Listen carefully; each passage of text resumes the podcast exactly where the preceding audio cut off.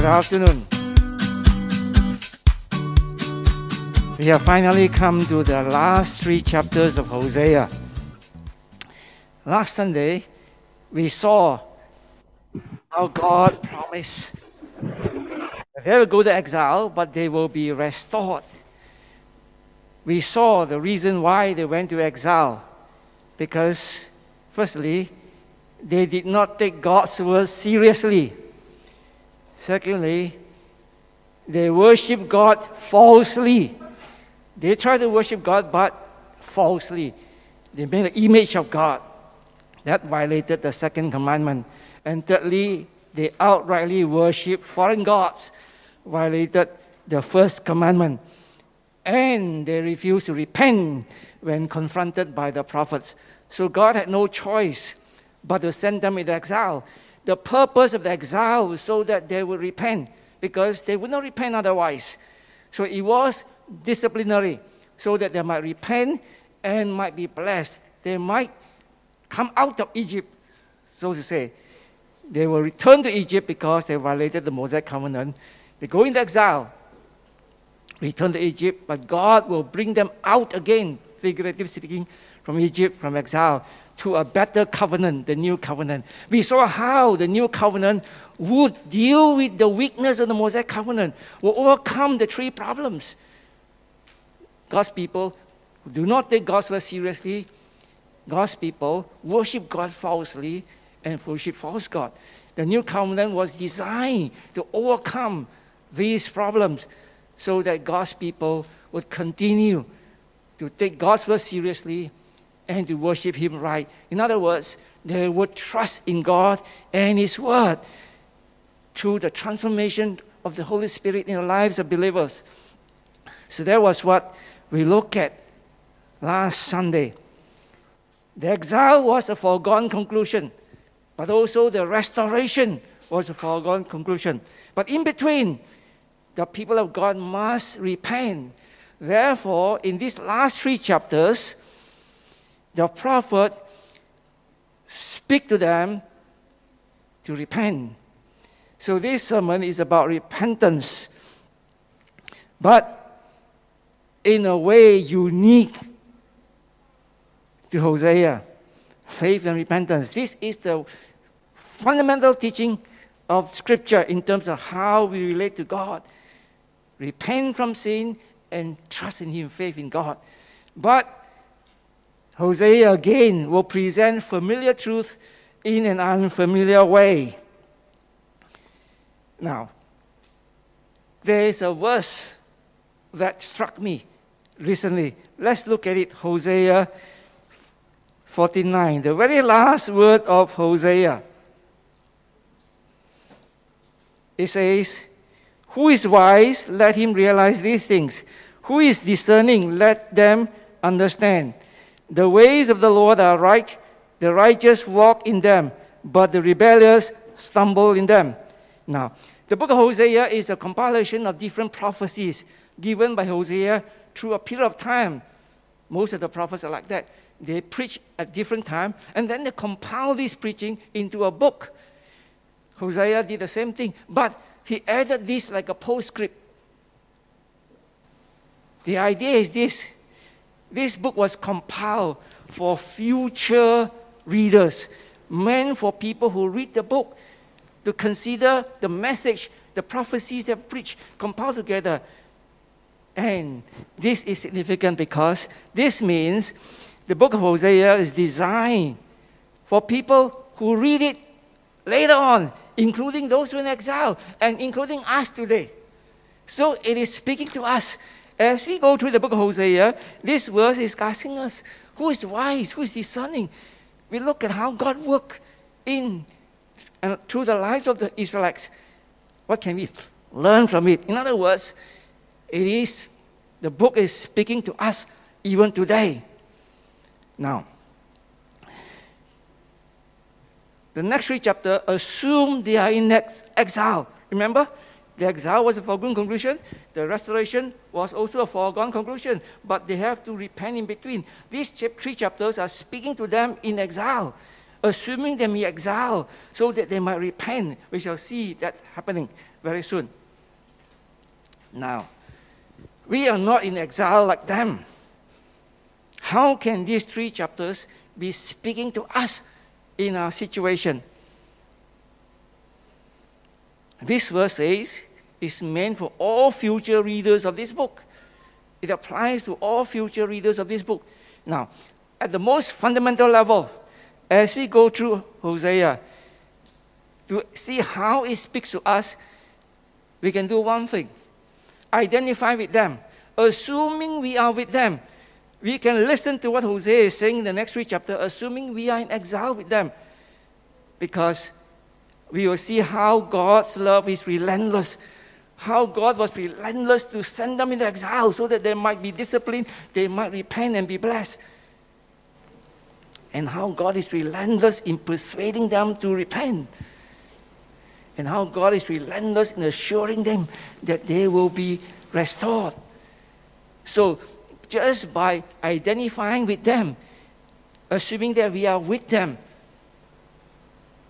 and see what God is saying to them, we can sense God's relent, unrelenting love. That is the bottom line.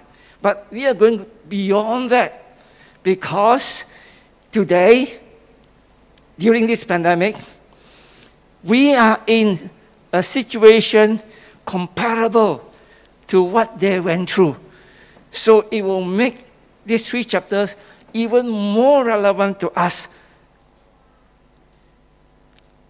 What was the situation they were in?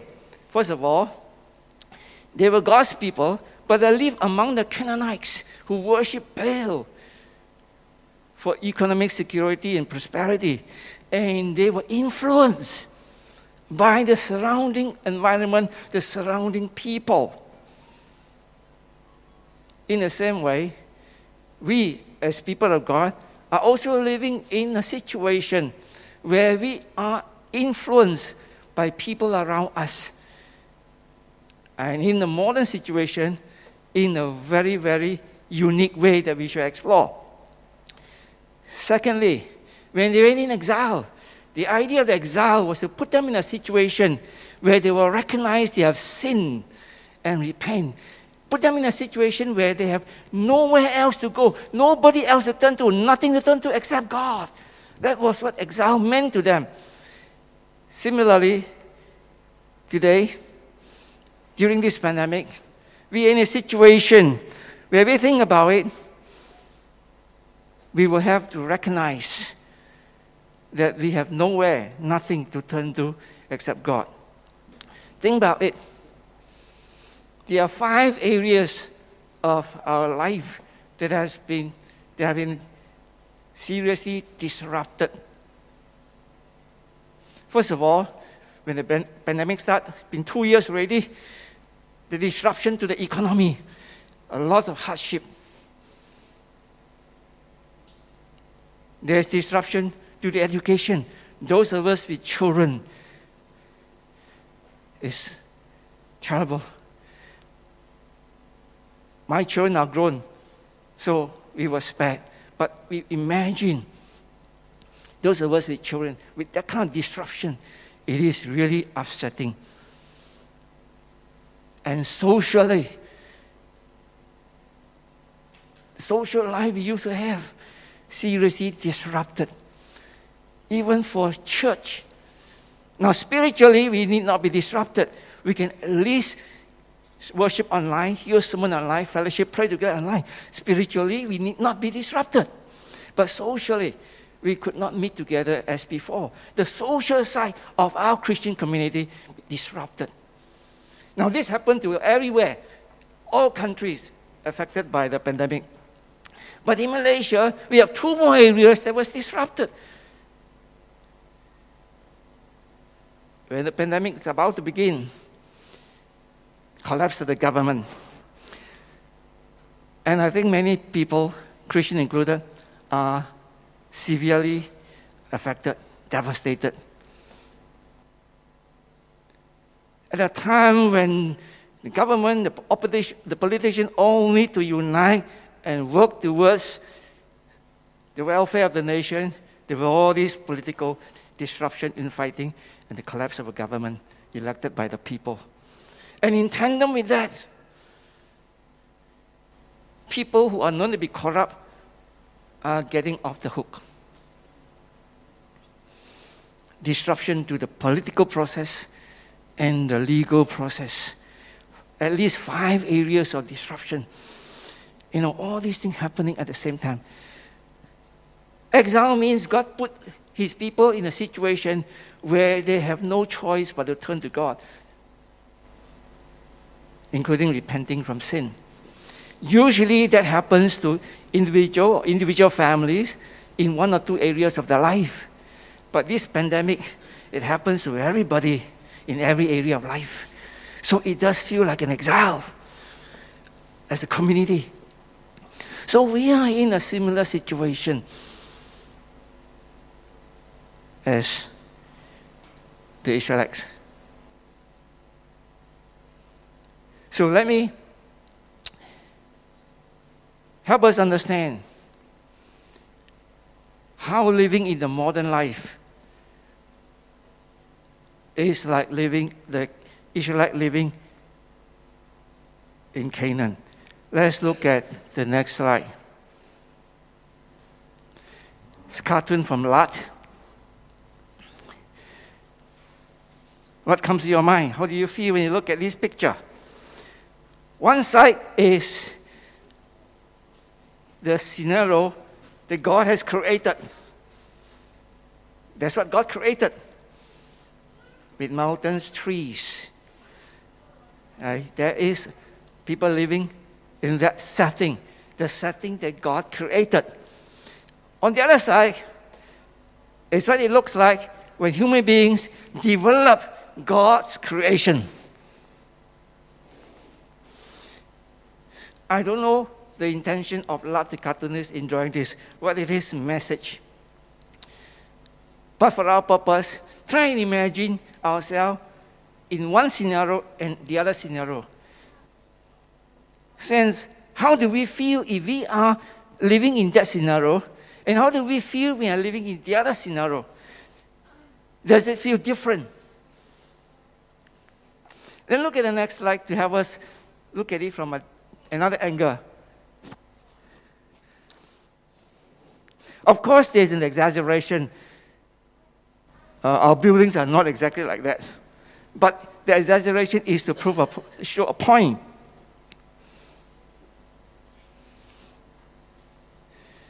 This is the physical environment we live in, we call the modern city. I don't know what comes to your mind when you see these two cartoons, these two pictures. The picture of what the modern city looks like today compared to how God created the world for us to live in. When I saw these two cartoons, I was immediately reminded. Now, this cartoon came out uh, 2056. Immediately reminded of what Lee Kuan Yew once said he said, a concrete jungle dries up the spirit. That's why he was determined to make Singapore a garden city. So you may understand why there are so many trees in Singapore. It was a deliberate effort to avoid Singapore becoming a concrete jungle. How successful? Up to us to judge. But the idea is a concrete jungle dries up a spirit. Now it's non Christian speaking. Then recently, I came across this poem in the next slide entitled Poetry Source. Originally written in Chinese, published in Sin Chew Jit Poh in 1996, about the same time Lee Kuan Yew made that statement. Even though translated, the meaning is still powerful. By Lai Choi, trans- poem source or poetry source. A poor man has neither friend nor kin. A museless man has no verse. I'd rather have no friend or kin than have no verse, no poetry. When I'm in the heart of KL City, no matter how hard I try, I simply cannot compose a sound poem. Here, a poet captures what it is like to live in the city.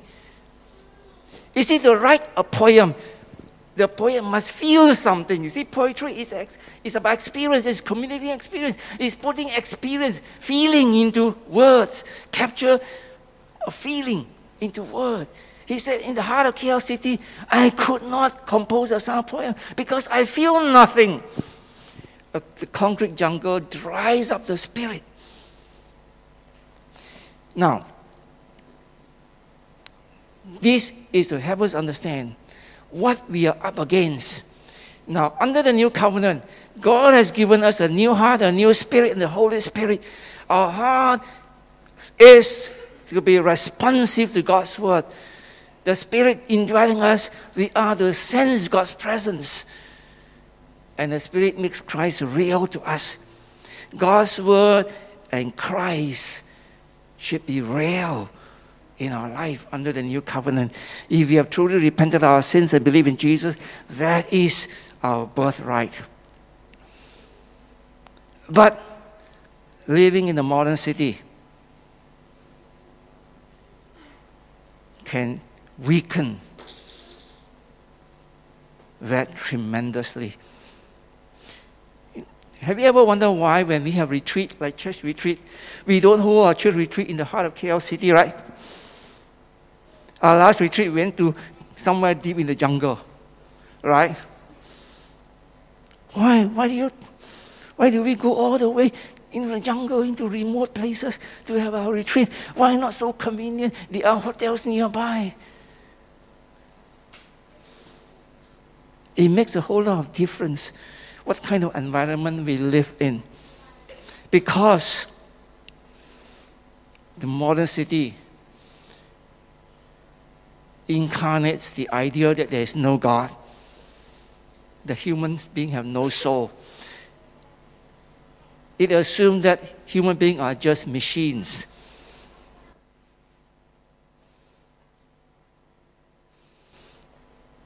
The idea of materialism, that everything is material. There is no God, there is no spirituality, there is no soul. And our cities are developed with that assumption the idea that there is no God, there is no spiritual world, human being has no soul, is built into the very shape and nature of our cities. We must consciously resist that. Not only that, philosophical materialism, that everything is just material, there's no God, no soul, no spiritual world is also translated to economic materialism. Look at the modern lifestyle, our way of life under capitalism. Our economic life assumes that there is no spiritual reality, everything is material. Not only the environment dries up the soul, the very economic life we live dries up the soul, the spirit. It assumes, it embodies the idea that there is no God, there is no spiritual reality, everything is material. So, therefore, what we live for is just all material things. There is nothing beyond that. Whether we realize it or not, very often we are caught up in that kind of lifestyle, often called consumerism. You see, what is consumerism? We need to consume in order to live. We need to eat food, consume food. We need to wear clothes, consume clothes. Without consuming things, we cannot live. But our modern lifestyle is not to consume in order to live. We live in order to consume. So you see, the very physical environment, the very way of life incarnate the idea that there is no God. Spiritual world is not true, not real. Scripture is not real. So that makes it our heart with this kind of environment, with this kind of lifestyle, unresponsive to Scripture, unresponsive to spiritual thing. and God doesn't feel real. So we need to realize the challenge we're up against as we listen to what Hosea have to say. On top of this, the pandemic. With all those disruption in the pandemic, unless we respond to God accordingly, as we shall see, then on top of this environment we live in, this lifestyle we live, with this disruption, the things that we trust in, it's all falling apart, and God can be even more distant. Now, I paint this picture to help us identify with the Israelites so that we can hear what these three chapters have to say in a more meaningful way because that is the situation we are in. So, with that in mind, let's begin to look at. Oh, before that, there's another slide.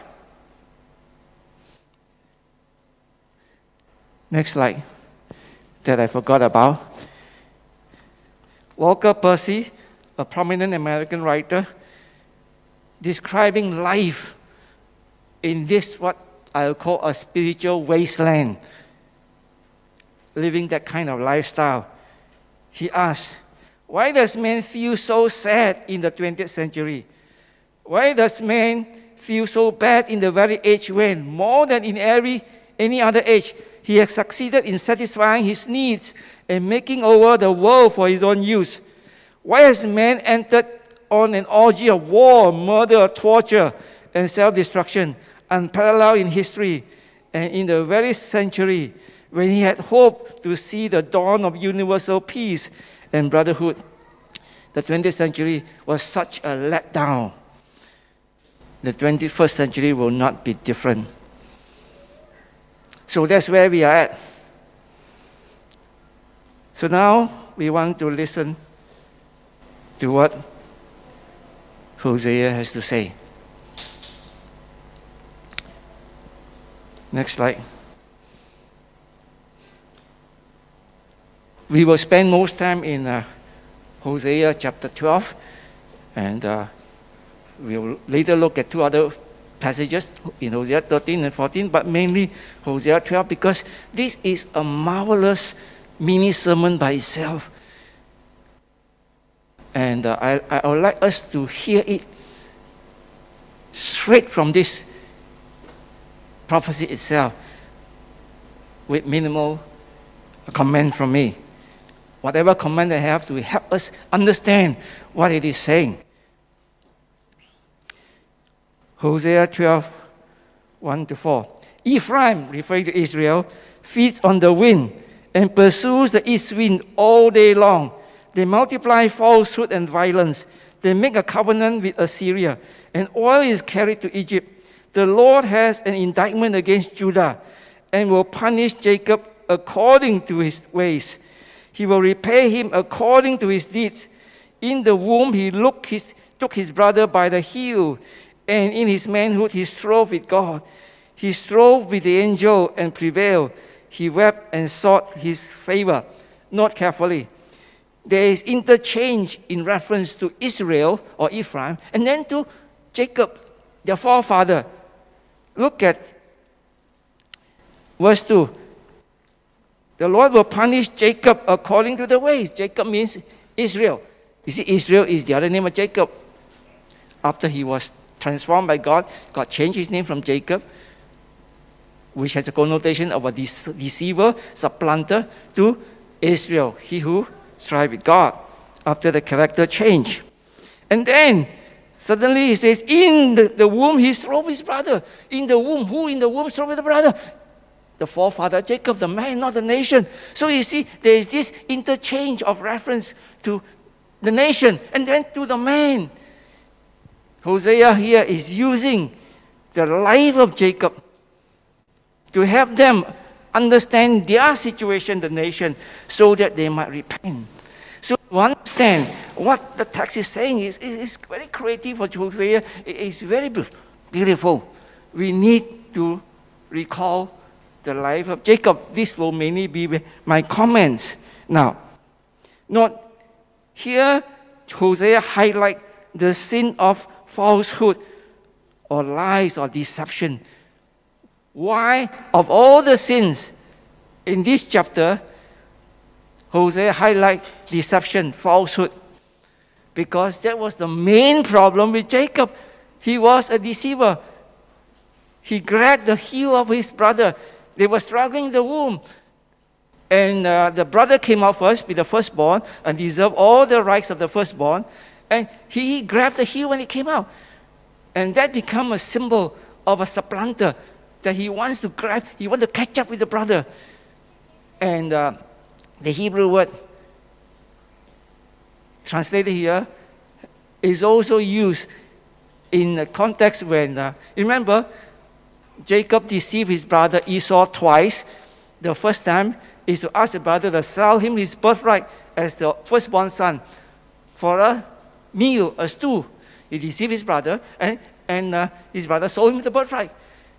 And the second time was together with the mother. The father wanted, Isaac wanted to bless Esau and pass on the blessing of the Abraham covenant to Esau, older son. But mother, together with Jacob, deceived the father, switch, let Jacob disguise as Esau and was blessed instead. And he supplanted the brother, took over the brother's blessing. And Esau said, he, the Hebrew word literally, held to my heel twice, supplanted me twice. So, so here, when he was in the womb, he was already a supplanter. That's the idea. In the womb, he held his brother. He was a supplanter. He was born a deceiver. He was born a cheater. That was his character. But here he says, in his adulthood, he strove with God. What does that mean? What happened? He was wrestling with the angel, remember? Those of us who are familiar with Genesis. That happened after he ran away from home. You see, after he deceived his brother twice, was part of the problem. Made arrangement for Jacob to go to his brothers far away. So he left home, supposedly for a while, but he ended up 20 years there. And as we shall see later on, within the 20 years, God changed him. So, after the 20 years, he left his uncle to go home, but he wanted to meet his brother. This shows he had repented. He wanted to reconcile with his brother. So he sent men to tell the brother that I'm coming to see you. But Esau was excited to see his brother, so he started coming with 400 men. So the messenger informed Jacob, Your brother is coming to see you with 400 men. And Jacob panicked. Why? Because the last he remembered of his brother was an angry man who wanted to kill him. So after 20 years, he didn't know whether he has forgiven him or not. So he panicked. He was coming with 400 men. So, so he really was so frightened. He prayed very hard for God to protect him. And that night, the night before he met his brother, he wrestled with the angel. And you remember, he said, it was dawn, the angel wanted to leave. He says, I will not let go until you bless me. He wanted assurance that God has answered his prayer. And God bless him and changed his name from Jacob to Israel, meaning he has his character has changed. So what this verse is saying, he was born a deceptor, he was born a cheater, a supplanter. But in adulthood, when he wrestled with the angel, he was a changed man. He sought God's favor. In other words, all his life until that time, until he was changed, he did not trust in God. He trusted in himself. He trusted, he used deception. If he had trusted in God, he would not use deception, use injustice to get his way. It applies to all of us. If we have trust in God, we will not use any means that is unjust, unfair, that violates God's law to get our way. So that was his problem. He did not trust God. He trusted in himself. He used deception to get his way. But what this text is saying, he was born that way, but he was a changed man. The idea is God can change a man's character. I, I read before, I heard before people saying, a man's character cannot be changed. Heard that before? It's true. A man's character cannot be changed apart from God. Here, God did change Jacob's character. So here is to prepare Israel by highlighting that you are a cheater, a deceiver, just like your forefather. You see, they, what did they do? They used falsehood, they made a covenant with Assyria and brought oil to Egypt, two headed snake. On the one hand, made a covenant Assyria to be submissive.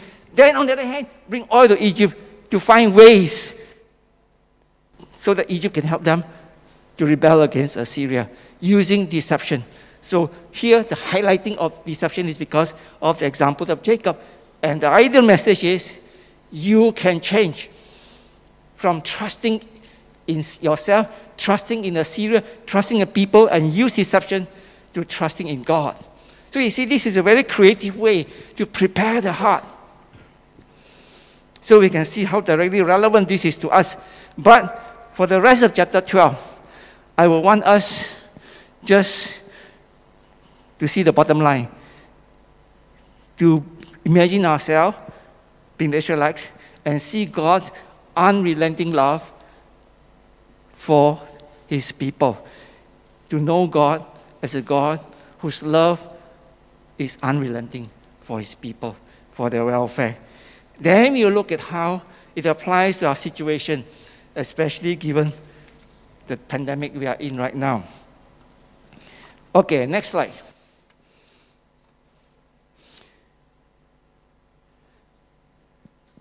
He met God at Bethel, and there God spoke with us. The Lord, the God of hosts, the Lord is his memorial name. So you, by the help of your God, return or repent. Hold fast to love and justice and wait continually for your God. A merchant in whose hand are false balances. He loves to oppress. Ephraim has said, Ah, but I am rich. I have found wealth for myself. In all my labors, they cannot find in me iniquity of sin. Now, what happened at Bethel? When he was running away from home, from his brother, on his way, he rested in Bethel. There, God met him. There, he was desperate. And he was, when he was desperate, God caught his attention. And he was there that he told God, If you will bless me, protect me in this journey, and bring me back safely, you shall be my God. That's where he began, just beginning to learn to trust in God. He was suffering the consequence of his deception, of his wrong. He was running away. And only when he was in trouble that God could catch his attention, that he began to learn to trust God. There is no sign that he has repented or he has even recognized he has done wrong. You see, when people have done wrong, usually do not recognize they have done wrong. Even when they suffer consequence of their wrong, they will not, may not still recognize what they are suffering is the consequence of the wrong. They blame other people. My suffering now is because, this, because of that, not because of his own wrong. It's the consequence of his wrong. There is no evidence that he recognized that. And this is confirmed when God highlight a merchant whose hands are false balances. But of all the laws, why highlight this law? about deception.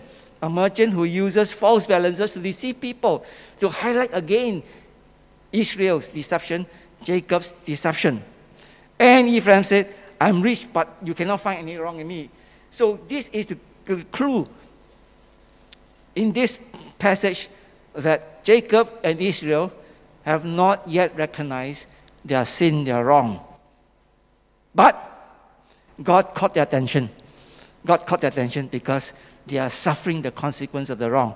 So when they are in the exile, God said, That's where I'll catch your attention, just as I caught the attention of your forefather Jacob.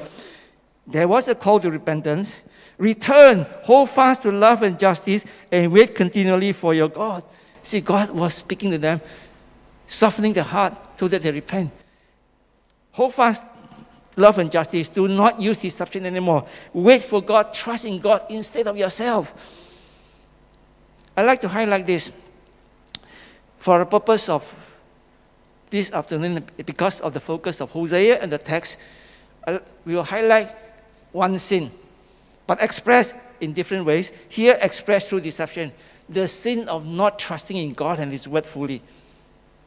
We don't normally think of this as a sin. Failure to trust in God and His word fully is a sin because this violates the first commandment. The first commandment, you shall have no other gods. You trust nothing else except God because He is all powerful. So, failure to trust in God fully and His word is a violation of the first commandment. And, uh, and because His people did not trust in God fully, they use unjust means, they use deception, they use un- means that violate other commandments of God to do to get their way. So to make it simple, we will just focus on this one sin that they are supposed to repent from. Repent from not trusting in God and His word fully.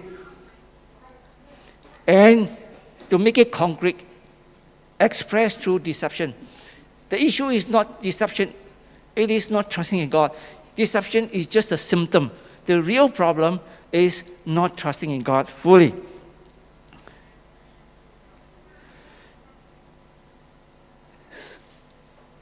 Jacob did not repent when he met God at Bethel. But that was the starting point. God called his attention. Now let's move on to the next section. Next slide. I am the Lord your God from the land of Egypt. I will again make you dwell in tents, as in the days of the appointed feast. I spoke to the prophets.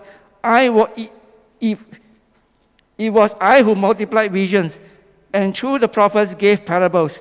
If there is iniquity in Gilead, they shall surely come to nothing. In Gilgal, they, sub- sacrifice bulls. Their altars also are like stone heaps on the furrows of field. Now, here, what we need to focus is this God promised them the restoration to help them repent. He said, I am the Lord, the God from Egypt you will go back to Egypt, we saw last week, but you will come out of Egypt again. I will make you dwell in tents as on the days of the appointed feast. This refers to the Feast of Tabernacles. Every year, during this feast, they're going to live in tents to remember how they came out of Egypt as a celebration of God bringing them out of Egypt. Now, God is saying, You will celebrate this again. In other words, this assumes that you will go into exile, return to Egypt, but you will come out. You will be restored so that you can celebrate it like the first round. You will celebrate the new Exodus. God is using this parable, this figure of speech, to, to assure them yes, you will go to exile, but you will surely come out to help them to repent. And what for us to focus is, he said, I have spoken to prophets. I've used prophets to speak to you. To appreciate why the highlight of a prophets here, we need to look at the next slide.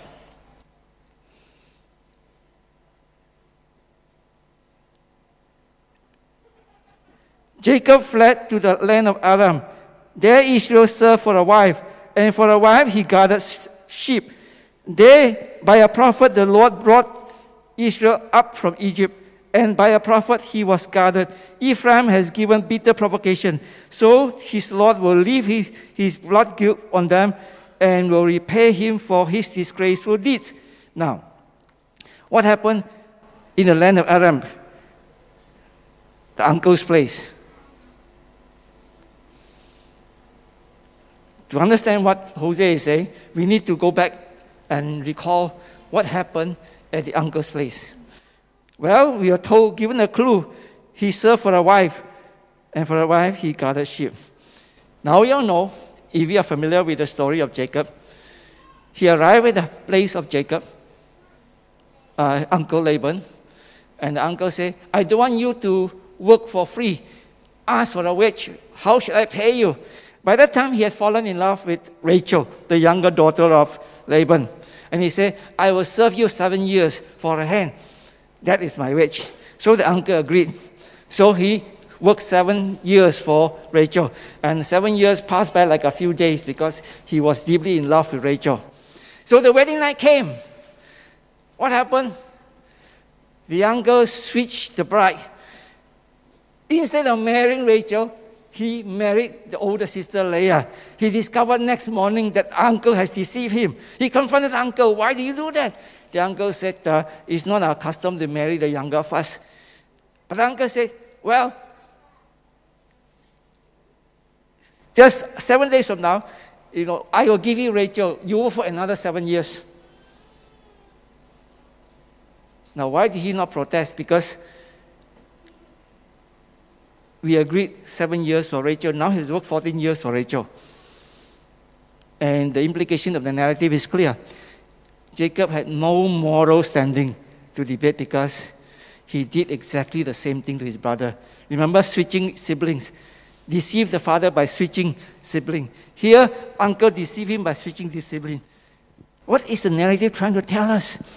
God allowed the situation to help Jacob see that he had sinned, he had done wrong to his brother because he now was on the receiving end. He did exactly the same thing to his brother. Now the uncle is doing the same thing to him. You see, when people do injustice, very often they cannot see it's unjust. Injustice is least obvious from the perspective of the person doing it at the giving end. Injustice is most obvious when you are the recipient. When you are the one receiving injustice, you can see it very clearly. So God allowed Jacob to experience, now on the receiving end, what he did to his brother, so that he will recognize that he has done wrong and repent. The very fact that when he left his uncle, he wanted to be reconciled his brother, showed that he did repent. That means repentance happened in Aram. So this is to remind them that in Aram, Jacob did repent because God showed Jacob his sin. The message is for Israel now in exile. God had prophesied that you will go to exile because of your sin. Now that exile has happened, just like God showed Jacob his sin, God is showing that you have sinned. It's, it's very difficult for God's people to recognize they have sinned. So God went so far, relentless, to help Jacob and now help them see that the exile is a consequence of their sin, that they should repent. How is this relevant to us?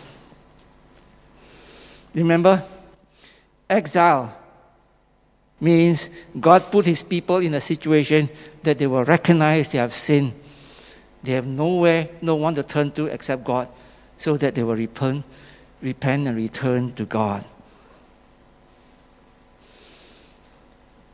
In what way is this pandemic a form of exile for God's people? First of all, as I try to help us see, we live in an environment, we live a lifestyle that assumes God does not exist. It is so natural for us to live as if God does not exist, spiritual thing does not matter, scripture is not true. Even though under the new covenant we have the new spirit, new heart, the Holy Spirit, but the environment we live in, the lifestyle we live, make it so difficult for that benefit of the new covenant to become evident unless we recognize what's happening. Now, when the pandemic hit, I believe we are unsettled in different ways. Different people are unsettled in different ways. As for me, the economic side is not an issue because I've been working from home. I could still continue to work, preach teaching online, so my work not disrupted at all. Certain things postponed initially. That gave me time to write my book. So the economic side, I was spared. The education side, my children are all grown, so I was also spared. The social side, I am an introvert, a loner, so it didn't really matter much. So I was spared, unlike most people. But there are two things that really troubled me the political collapse and the legal collapse.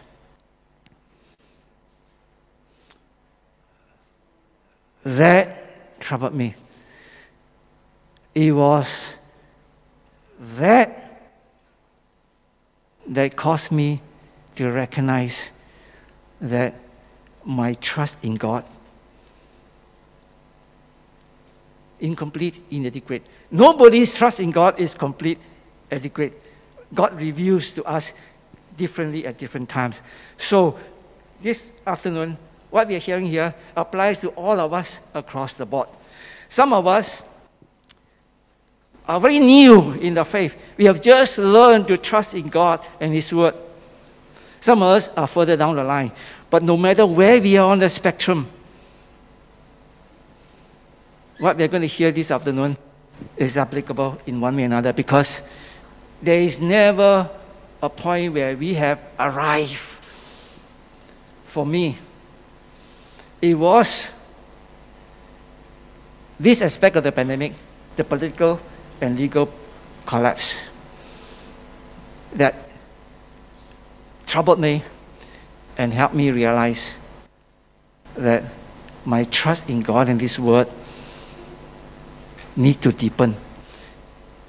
It was in light of this and the book of Hosea that I begin to, for the first time, confess that when I have not fully trusted God and His Word, that is sin. I never confess it as sin. If you had asked me, you know, if you fail to trust God and His Word in this situation, is that sin? I think about it, I would say it's sin. Because that is violation of the first commandment. But I never, never consciously admit it is sin. Because I see in my life there are areas where I have not fully trusted God in His Word. Certain areas I have no problem trusting God in His Word. There are certain areas I have not. And I was not prepared to recognize that that is sin. I need to repent. So you see, that is how the pandemic caused me to recognize sin that I never recognized before and confess and repent. So I don't know how the pandemic affected each of us. It will be different. Mine is quite different from many people. But what the passage we have just looked at basically can be boiled down to this God put his people in a situation where they can see that they have sinned and they need to repent. Now, when I was troubled and I realized being troubled like this is not being very Christian. You see, Paul in Philippians 4 says, Rejoice. And I say, rejoice always. Rejoice always. No matter what the circumstance. When Paul said that, he was under house arrest in Rome, in Philipp, and he wrote Philippians. He might not live through that imprisonment. And yet he said, Rejoice. And I say, Rejoice always. And he said, Be anxious of nothing. In everything, give thanks to God. No matter what the circumstance, give thanks to God and the peace of God that surpasses all understanding will be with you. But he did say, dwell on the things that is true, that is honorable, and so on. And he also said, in thanking the Philippian Christian for the gift, the monetary gift that they offered to him, he says, I have learned to be content in whatever circumstance. So from that passage, I have learned that the standard for Christian experience is this no matter what circumstance, pandemic or no pandemic, political collapse or no, rejoice. No matter what the circumstances, give thanks.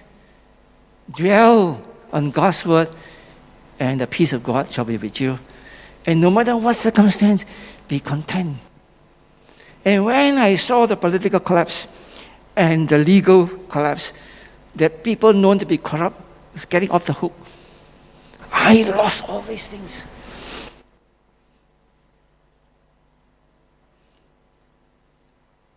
And I realized that is being unchristian. So who do I turn to? God. God. So that was exile for me. That was how God helped me see and recognize an area of my life that I need to confess and repent. It is through this experience, this kind of experience, that we get to know God better, deeper. So I leave it to us to think back how the pandemic has impacted us.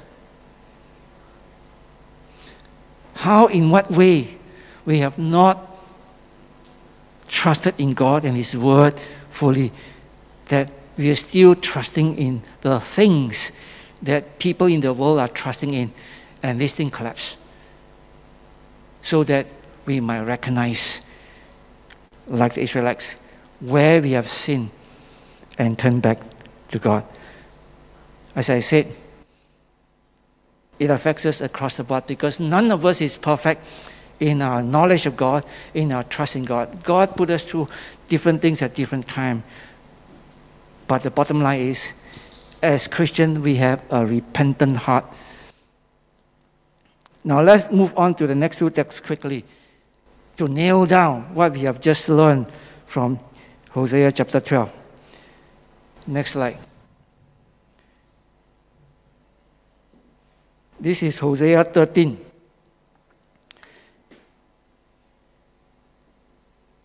Okay. The iniquity of Ephraim is bound up. His sin is kept in store. The pangs of childbirth came to, for him, but he is an unwise son. But at the right time, he does not present himself at the opening of the womb. I shall ransom them from the power of Sheol. I shall redeem them from death. O death, where are your plagues? O Sheol, where is your sting? Compassion, or rather relenting, is hidden from my eyes. Here, God, building on what he has just said through Hosea to them, that this whole exile is to have you see your sin, that you might repent. Give him, give them another round of assurance. He says, the first part of Hosea 13, 12, using the experience of childbirth. He says the pangs of childbirth should lead to birth, right? So what happened is the pangs of childbirth here refers to their suffering before the exile. You see, God will warn them through other means of suffering before the exile. The exile is always the last resort. So there are birth pangs. And the idea is that they will repent. But it says this birth pang did not lead to birth, did not lead to repentance because Ephraim was unwise, did not Sheol up at the opening of the womb. And this can result in death. In the ancient world, there is no cesarean surgery. So when this happens, very often it results in death. So they die, exile, that is. But God say, I will ransom them from Sheol, from death. Redeem them. Oh, death, where are your plagues? Oh, show where are your sting? Relenting. That means God said, I will not change my mind about this. Yes, you go to exile, but you will redeem. To promise them. Now, this text has a more powerful message for us than it was for them. For them, it was assuring them that you failed to repent. That's why in the exile. Now, therefore, repent. I will redeem you. I will not change my mind. I will undo death. Here is figurative. Their death is exile. They come back to life is the restoration. He will undo death. But Paul quoted this in 1 Corinthians. Next slide. Paul quoted this text in 1 Corinthians chapter 15. It says, When the perishable puts on the imperishable, and the mortal puts on immortality, then shall come to pass the saying that is written Death is swallowed up in victory. O death, where is your victory? O death, where is your sting? The sting of death is sin, and the power of sin is the law. But thanks be to God who gives us the victory through our Lord Jesus Christ.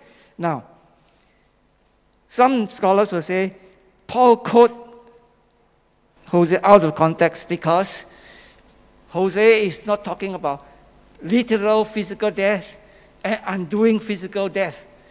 is figurative. Did Paul quote it out of context? But interestingly, Paul did not just quote Isaiah, uh, Hosea uh, just now 13. He also quoted Isaiah 25 verse 8. Death is swallowed up in victory before he quoted Hosea, oh death, where is your victory? Isaiah 25 verse 8, in that context, is talking about physical death being swallowed up. One day God will destroy death. In other words, immortality. God's people will experience immortality. Death will be undone. Death will die. This is God's promise. Paul quoted this as a promise for believers. Now look at the context. 1 Corinthians 15 is about the resurrection. He gave evidence of resurrection. He said, Christ raised from the dead. He appeared to more than 500 at one time. And then he said, if Christ is not raised from the dead, our faith is in vain. It is, it is in that context that Paul quote this, this to give us the assurance that one day we will be immortal. In fact, the verse right after this, which I did not quote here, is about standing firm. Therefore, continue to do the work of God because know for sure that your work is not in vain based on this promise that one day we will be immortal, we will be resurrected with Christ. Now, how does this fit into the flow of what I've been sharing here? If we fully trust in God and His Word, our hope will not be in this world. We will look forward to the hope in Jesus Christ that Paul is talking about. Just like Christ's resurrection, we shall be resurrected. We are here to do God's work. Paul said, it will not be in vain because of this future hope that we have. And this is very relevant during this time. If our hope in this world, this pandemic, will be a very stressful time. And we are never sure, even if this pandemic is over, there would not be another pandemic or there will not be another crisis. Recently, my wife and I have been praying for our children and grandchildren because for us, we are in our 60s, not much time left. Our future is in the past. But for our children and grandchildren, full life ahead. And the world is so unstable. You know, this is a recent development. When, when we were teenagers, you know, life was more stable. Not, not, not like this one crisis after another, one economic crisis, one financial crisis. Now, you know, medical crisis. This is a pandemic. Before this, we have SARS, we have other minor, minor, more regional, you know, epidemic. But this world has become such that if our hopes are in this world, we worry not only for ourselves, but for our children. In this way, we in exile, God is showing us that we cannot, we cannot put our hopes in this world. So this text here, quoted by Paul, is more meaningful to us even than the Israelites concerning their restoration. By now, they were probably prepared to repent. So, how do they repent? We'll turn to our final text in Hosea 14, verse 1. Return, O Israel, to the Lord your God, for you have stumbled because of iniquity. Take your, your words and return to the Lord. Say to him, Take away all iniquity, except what is good and we will pay with bulls and vows of our lips. Assyria cannot save us. We will not mount war horses. We will never again say our gods to what our own hands have made. For in you the fatherless find compassion. And God said, I will heal you, and so on. Now, here we have what can be considered a sinner's prayer. Here, Hosea actually tells them exactly how to pray for repentance, how to express the repentance. So this gives us the basis for us when we share Christ with someone to help a person become a Christian. We tell them, pray a prayer, right?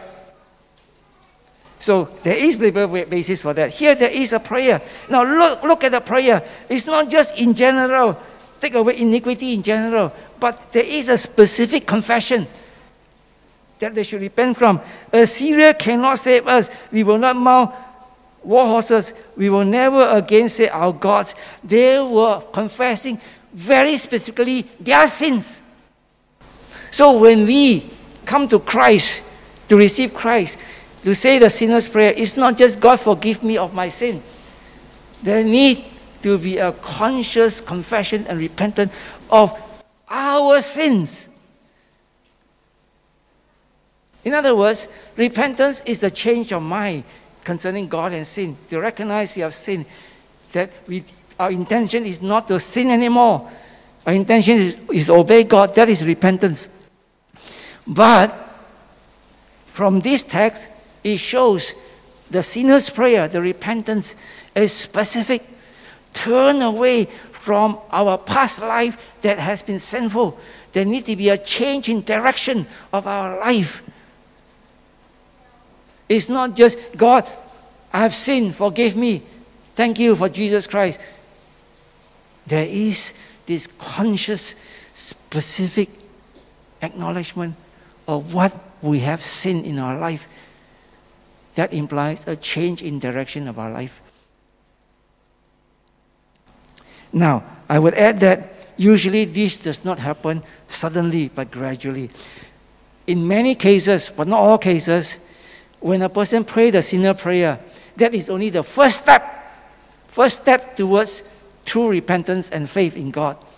First step, because after the sinner's prayer, we assume the person will continue to hear God's word. That's where the person who have taken the first step, just like Jacob, the first step in acknowledging God at Bethel. He truly repented late on when he understood more at uncle's place. So I generally do not assume that when someone prays a sinner's prayer, he has fully understood what is involved. Therefore, it is important for the Word of God, the gospel, to be continually preached for people to hear. Therefore, it is a spectrum. Our growth in faith in God and His Word is a process. But we have to recognize the bottom line is that when we become a Christian, we put our faith, our trust in God and His Word. And that means what His Word says. His Word says Christ died on the cross for our sins.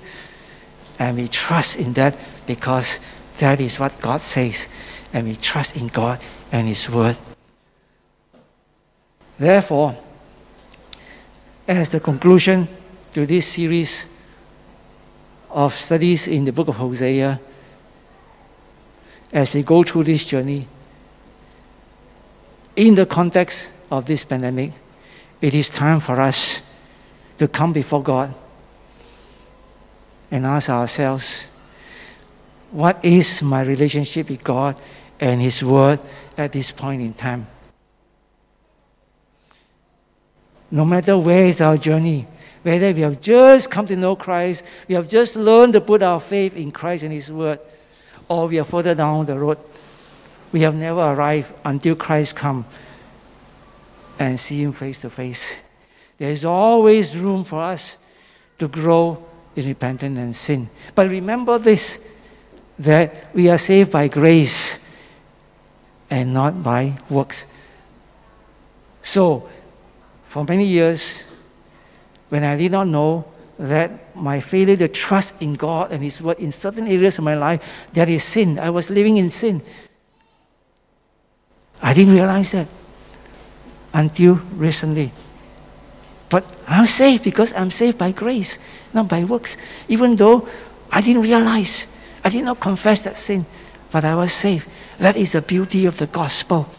But as we grow and God shows us where we have sinned, especially through this pandemic, and repent and turn to Him, we know Him more as we talk about, you know, Hosea. The more we confess our sin, the more we obey His commandments, the more we know Him, the deeper our walk with Him, the more intimate He is to us.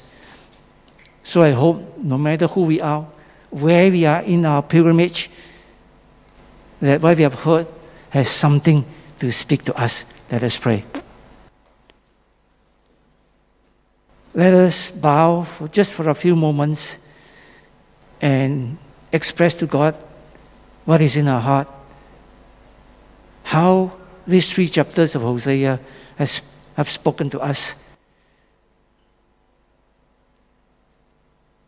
Our Father, again, we thank you for your word as we come to this conclusion through the book of Hosea. This journey through this word that we have taken, that you would continue to reveal yourself to us and help us understand where we are, in what way we can grow in knowing you, in what way we can grow in believing in you, in what way we can grow in trusting you in you, and not in the circumstances we are in. As commanded by Paul, we want to give thanks for the adverse circumstances you have placed us these past two years. We give thanks because through these circumstances, you reveal to us in what way we can grow, we can know you more, that we can have a deeper and more intimate walk with you. So we give you thanks by faith.